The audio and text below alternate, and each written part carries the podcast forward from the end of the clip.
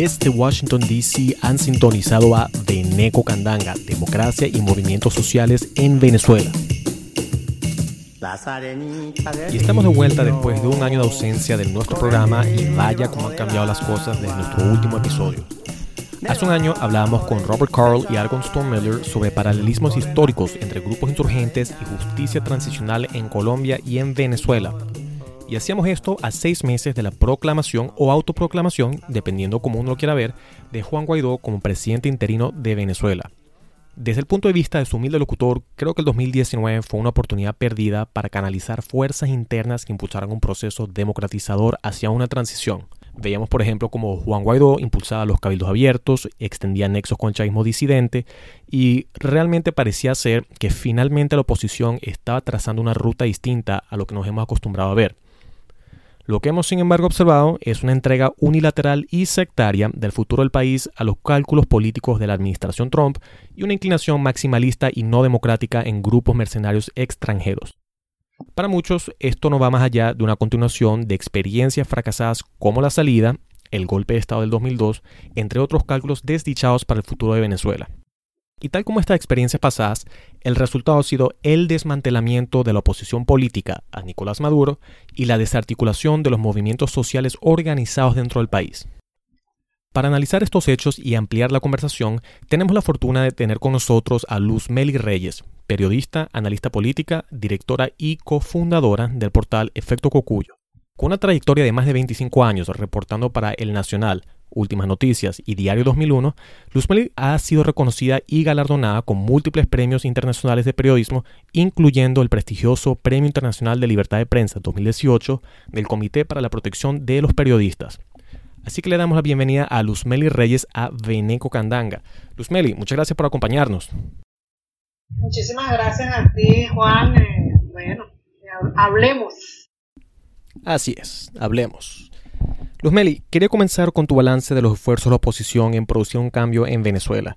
Usted empezó su carrera periodística en 1992, año en que el expresidente Chávez impulsó un golpe de Estado armado contra el gobierno de Carlos Andrés Pérez. 28 años después, con los roles invertidos, vemos como la violencia política continúa siendo un método de lucha vigente por los actores internos en el país.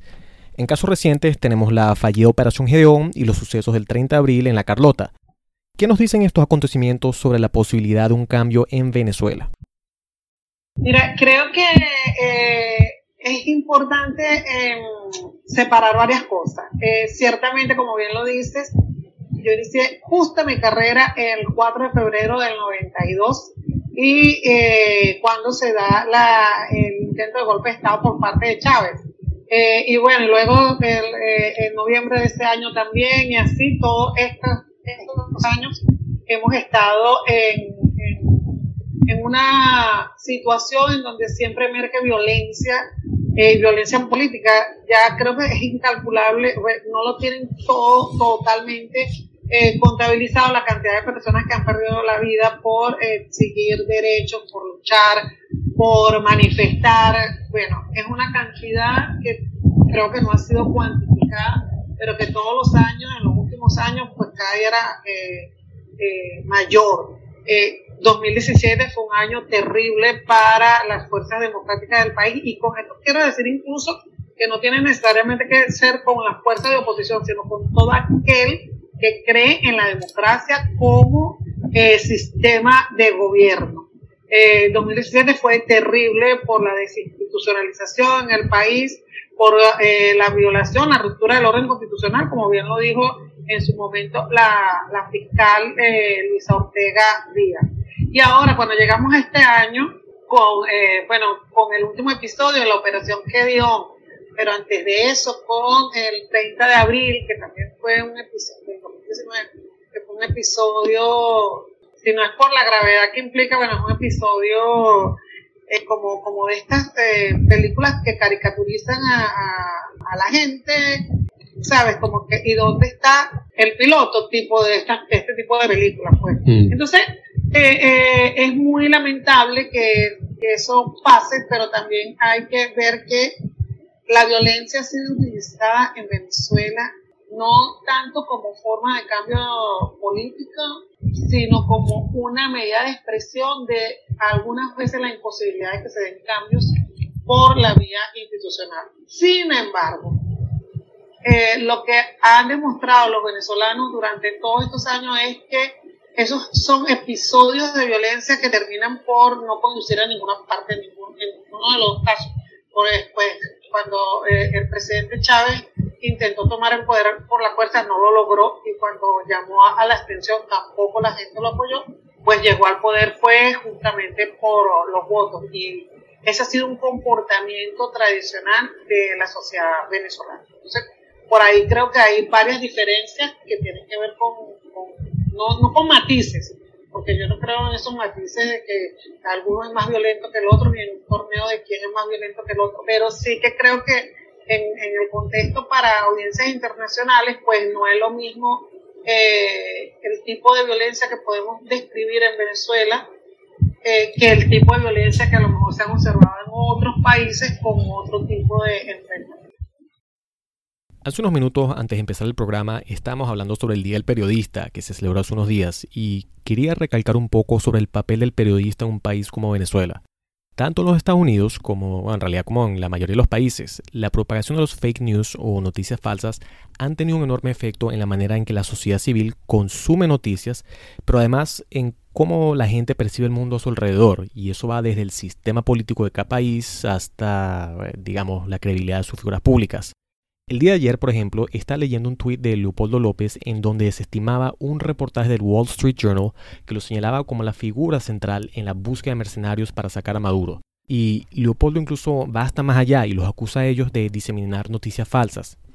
Tomando en cuenta la ya difícil tarea de ser periodista en Venezuela, ¿puede hablarnos de los obstáculos que enfrentan los periodistas en medio constantes cuestionamientos sobre la veracidad de noticias? Mira, ese ejemplo que pones, te digo, ayer lo discutíamos eh, y también tengo que hacer el contraste. una de las cosas terribles que, les, que le ha hecho el chavismo mal entendido a Venezuela es la búsqueda de que los periodistas se hagan cómplices por omisión o por acción de eh, decisiones antidemocráticas. Eh, exigen que los periodistas estén con ellos y si no estás con ellos, entonces eres su enemigo. Y eso es un modelaje que para mí sigue eh, generando adeptos, es decir, eh, pareciese que no existiese que realmente un respeto general por eh, libertad de expresión, libertad de prensa e incluso por el acceso a la información. Y en este caso en específico que estás mencionando, pues eh, también te agregaría un caso de un de una demanda que aparentemente va a introducir uno de los aliados del gobierno interino eh, contra un periodista que ha hecho una denuncia sobre eh, el manejo, ni siquiera ah, lo ha calificado, sino sobre el manejo de posibles recursos para la ayuda humanitaria el año pasado. Entonces es un irrespeto eh, al ejercicio en sí mismo de la profesión del, periodismo, pero además también un irrespeto hacia la gente, hacia, el derecho que tiene la gente a estar bien informado. Y en un marco de, ya no de polarización, porque yo no puedo decir que en Venezuela haya polarización, pero en otros países sí lo hay. En, en los marcos de sociedades tan polarizadas, pues lo primero, parafraseando eh, eh, a Churchill, creo que lo primero que se pierde de verdad es el derecho a saber la verdad. Eso pasa eh, no solamente en la guerra, pasa en sociedades polarizadas y es lo que creo que nos ha pasado en Venezuela. Y en ese marco hacer periodismo ajustado a los hechos termina siendo también un gran reto, pues hay hechos que, que hay gente que no los quiere creer, pues así estén comprobados con, con todos los datos que puedas proporcionar al respecto. Algo que me llama la atención y que hace a Efecto Cocuy una plataforma periodística tan respetada es su amplio alcance social. Y quería en particular destacarle la manera en que han podido amplificar las voces de los sectores populares en Venezuela en todos sus reportajes. Así que, Luzmeli, ¿cuál diría usted que es el mayor malentendido o digamos una, una idea errónea que tiene la gente sobre la dinámica social en los sectores populares? Es decir, ¿Qué es lo que la gente de otros sectores o clases sociales no entienden sobre la vida en comunidades como por ejemplo la Parroquia El Valle en Caracas o el 23 de enero? Oye, esa pregunta eh, es muy interesante y no es un lugar común lo que te digo. Fíjate, yo soy de Petare, que es una zona popular ah, eh, en Caracas. Eh, y nací me crié en zonas populares. entonces yo creo que uno de los malos entendidos que hay es creer que la estigmatización que hay sobre la gente que somos de esas zonas populares, ¿no? Eh, y una estigmatización que yo apuntaría que tiene que ver con lo que fue un sistema de medios que no era realmente democrático. Y con esto, o sea, lo que sí quisiera es que no hubiese como que eh, eh, argumentos que utiliza a veces el gobierno cuando uno critica lo, que, lo que había y, y cree que es que uno está defendiendo lo que hay. Entonces, cuando tú tienes un sistema de medios no democrático que invisibiliza a la gran mayoría de este país, pues eh, eh, hace que muchísima gente ni siquiera se entere de, eh, de otra gran cantidad de venezolanos. Una frase que a mí me parece terrible, que utilizan que éramos felices y no lo sabíamos, ¿no? Antes de que hubiese el cambio que hubo con Chávez, que yo le digo, no, pero es que no éramos felices, porque si hubiésemos sido felices, no hubiese ha habido ese cambio como lo hubo de esa manera.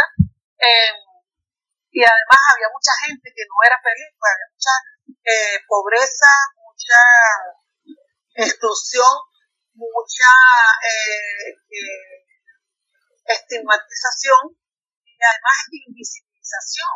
Y eso lo notaba cuando los medios, los medios tanto públicos como privados, nunca veían a la gente del barrio o a la gente negra o a la gente pobre eh, como ciudadanos, sino que además los, los, los, encasillaban en estereotipos eh, de personificación eh, de ciertas características que tal vez uno u otro las tenían, pero que no significaba que todos las tuvieran.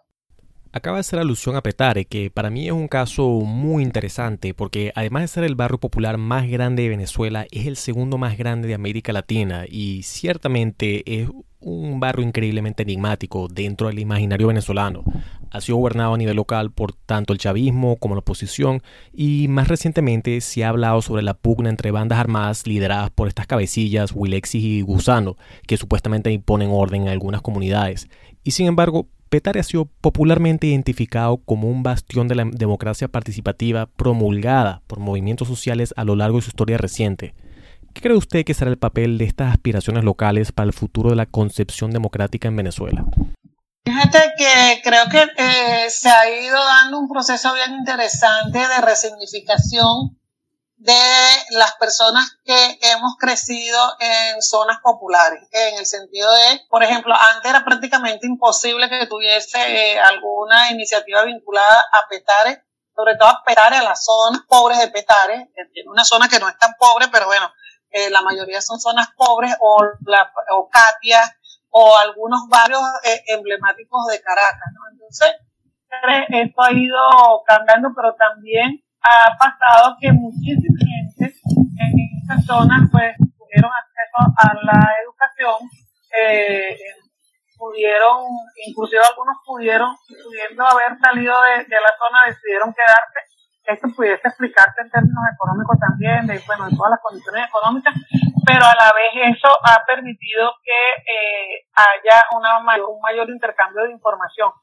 Mira, te voy a poner este ejemplo para que tú veas lo, lo increíble que, que las cosas increíbles que tú puedes encontrar. Cuando nosotros nacimos de Efecto Cocuyo, nosotros hicimos eh, una acción colectiva en la redoma de Petare.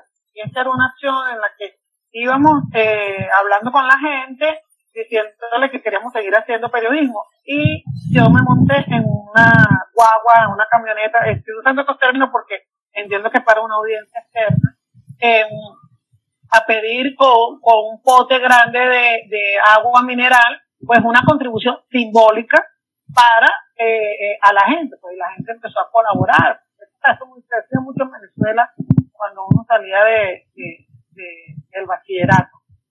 Eh, y entonces, cuando me voy a bajar del autobús, el señor, el conductor me dice que, que por qué no le pido nada a él Yo le dije, porque ya usted nos dejó, nos colaboró a dejarnos subir. Y entonces él me dijo, pero es que yo les quiero dar algo, aunque sea algo. Y yo le pregunté por qué. Y él dijo, porque yo apoyo las causas justas.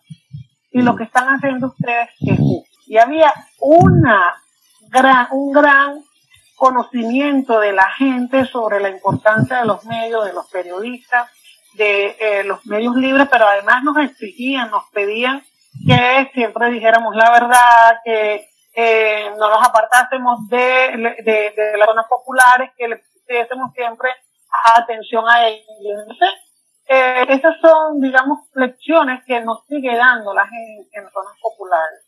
Y, y que creo que, bueno, que si queremos mirar hacia otra Venezuela, pues tenemos que buscar los vasos comunicantes de uno y otro, porque, bueno, por supuesto, hay una clase media, hay, gente con más, muchísimo más, con dinero, pero bueno, todo eso forma parte de la sociedad venezolana. Vamos a tomar una breve pausa, ya estaremos de vuelta con Veneco Candanga, democracia y movimientos sociales en Venezuela. Por bonita, por bonita, las arenitas del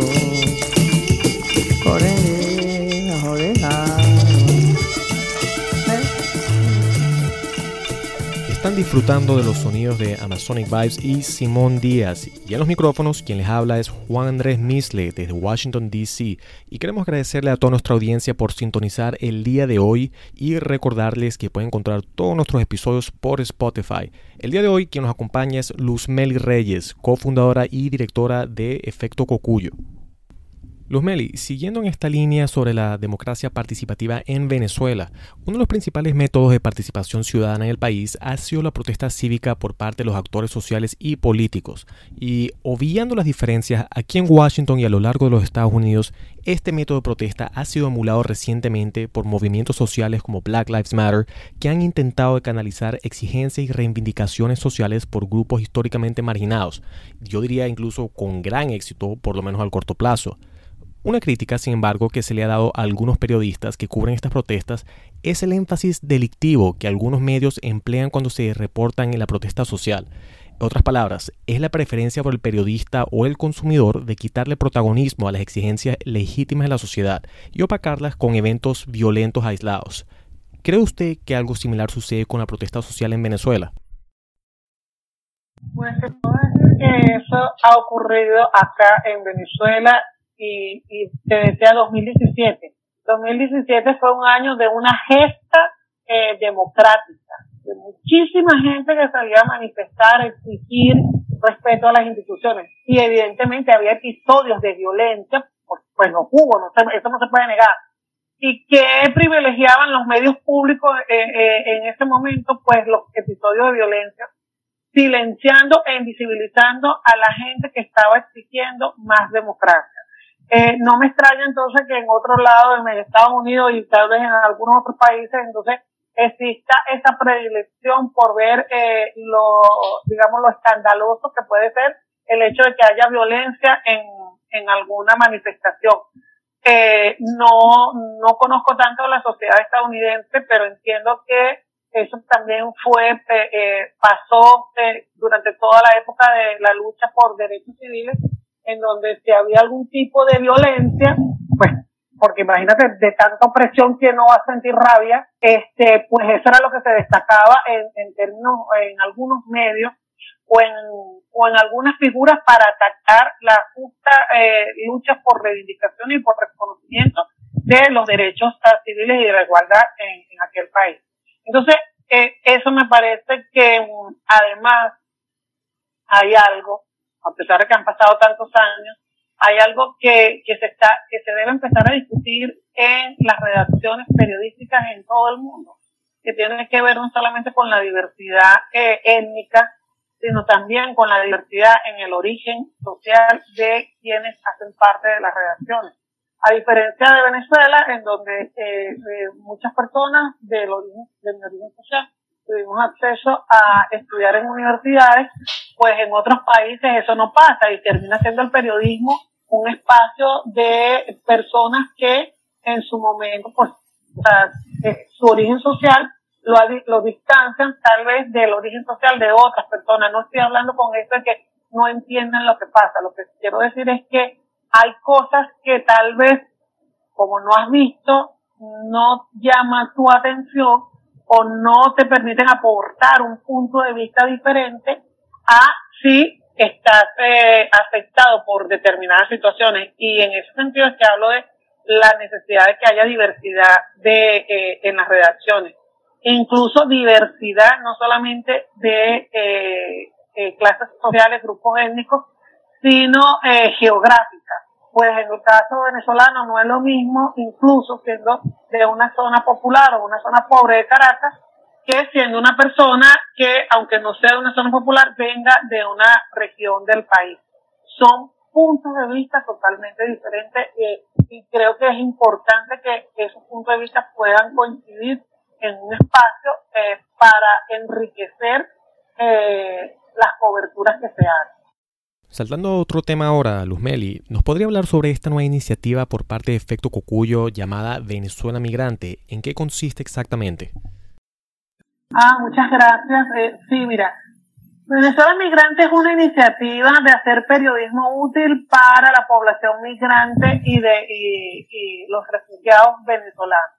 Cuando hablo de la población migrante me refiero en general, no solamente a las personas que han salido ahora, sino muchísimas personas que en otros momentos salieron de Venezuela y en otras condiciones y con un plan de vida, eh, un poco para integrar eh, eh, esa visión también a lo que ha sido el, fenómeno que está produciendo en los últimos cuatro años de una salida masiva de, venezolanos agudizada entre 2018 y 2019.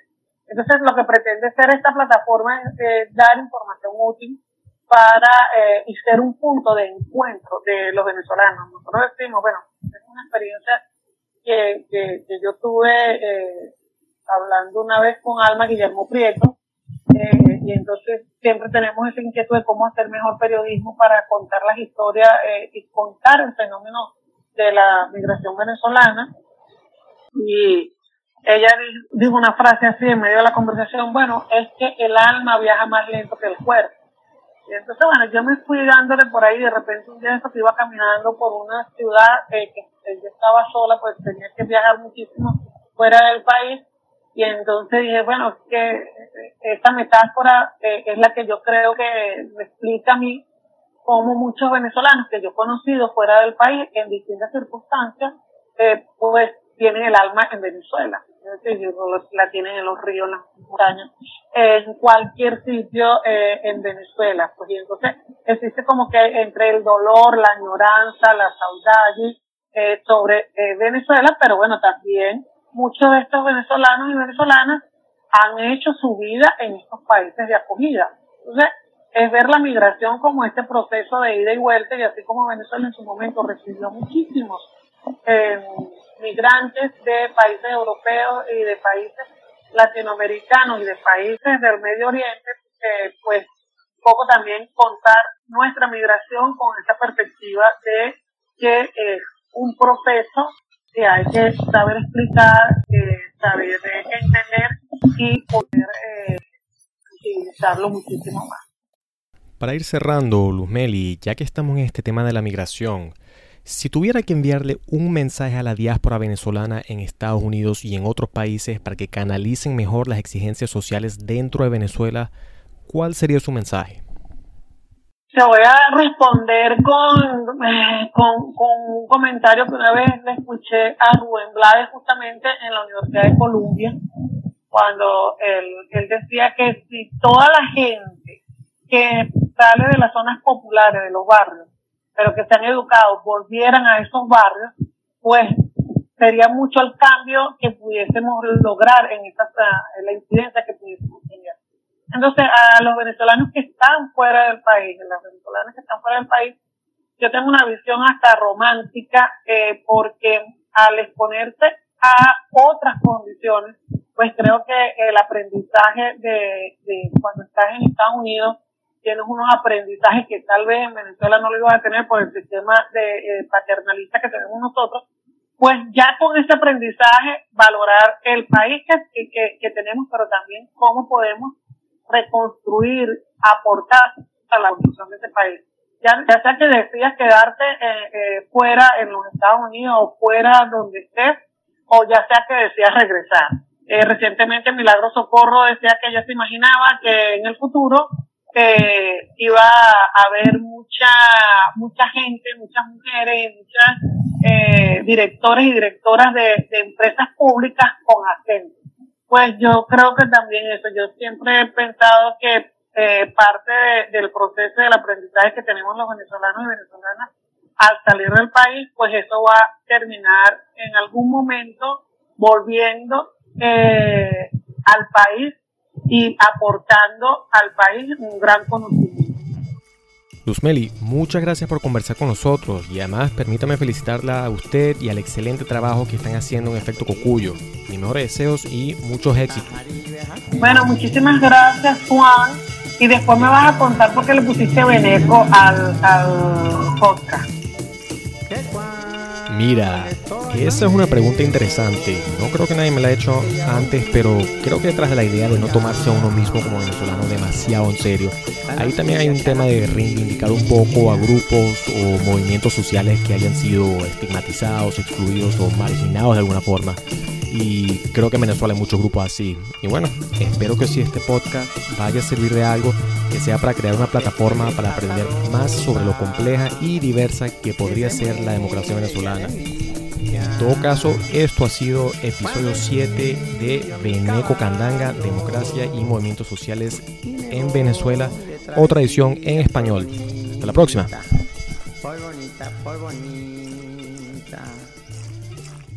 Las arenitas del río corren debajo del agua.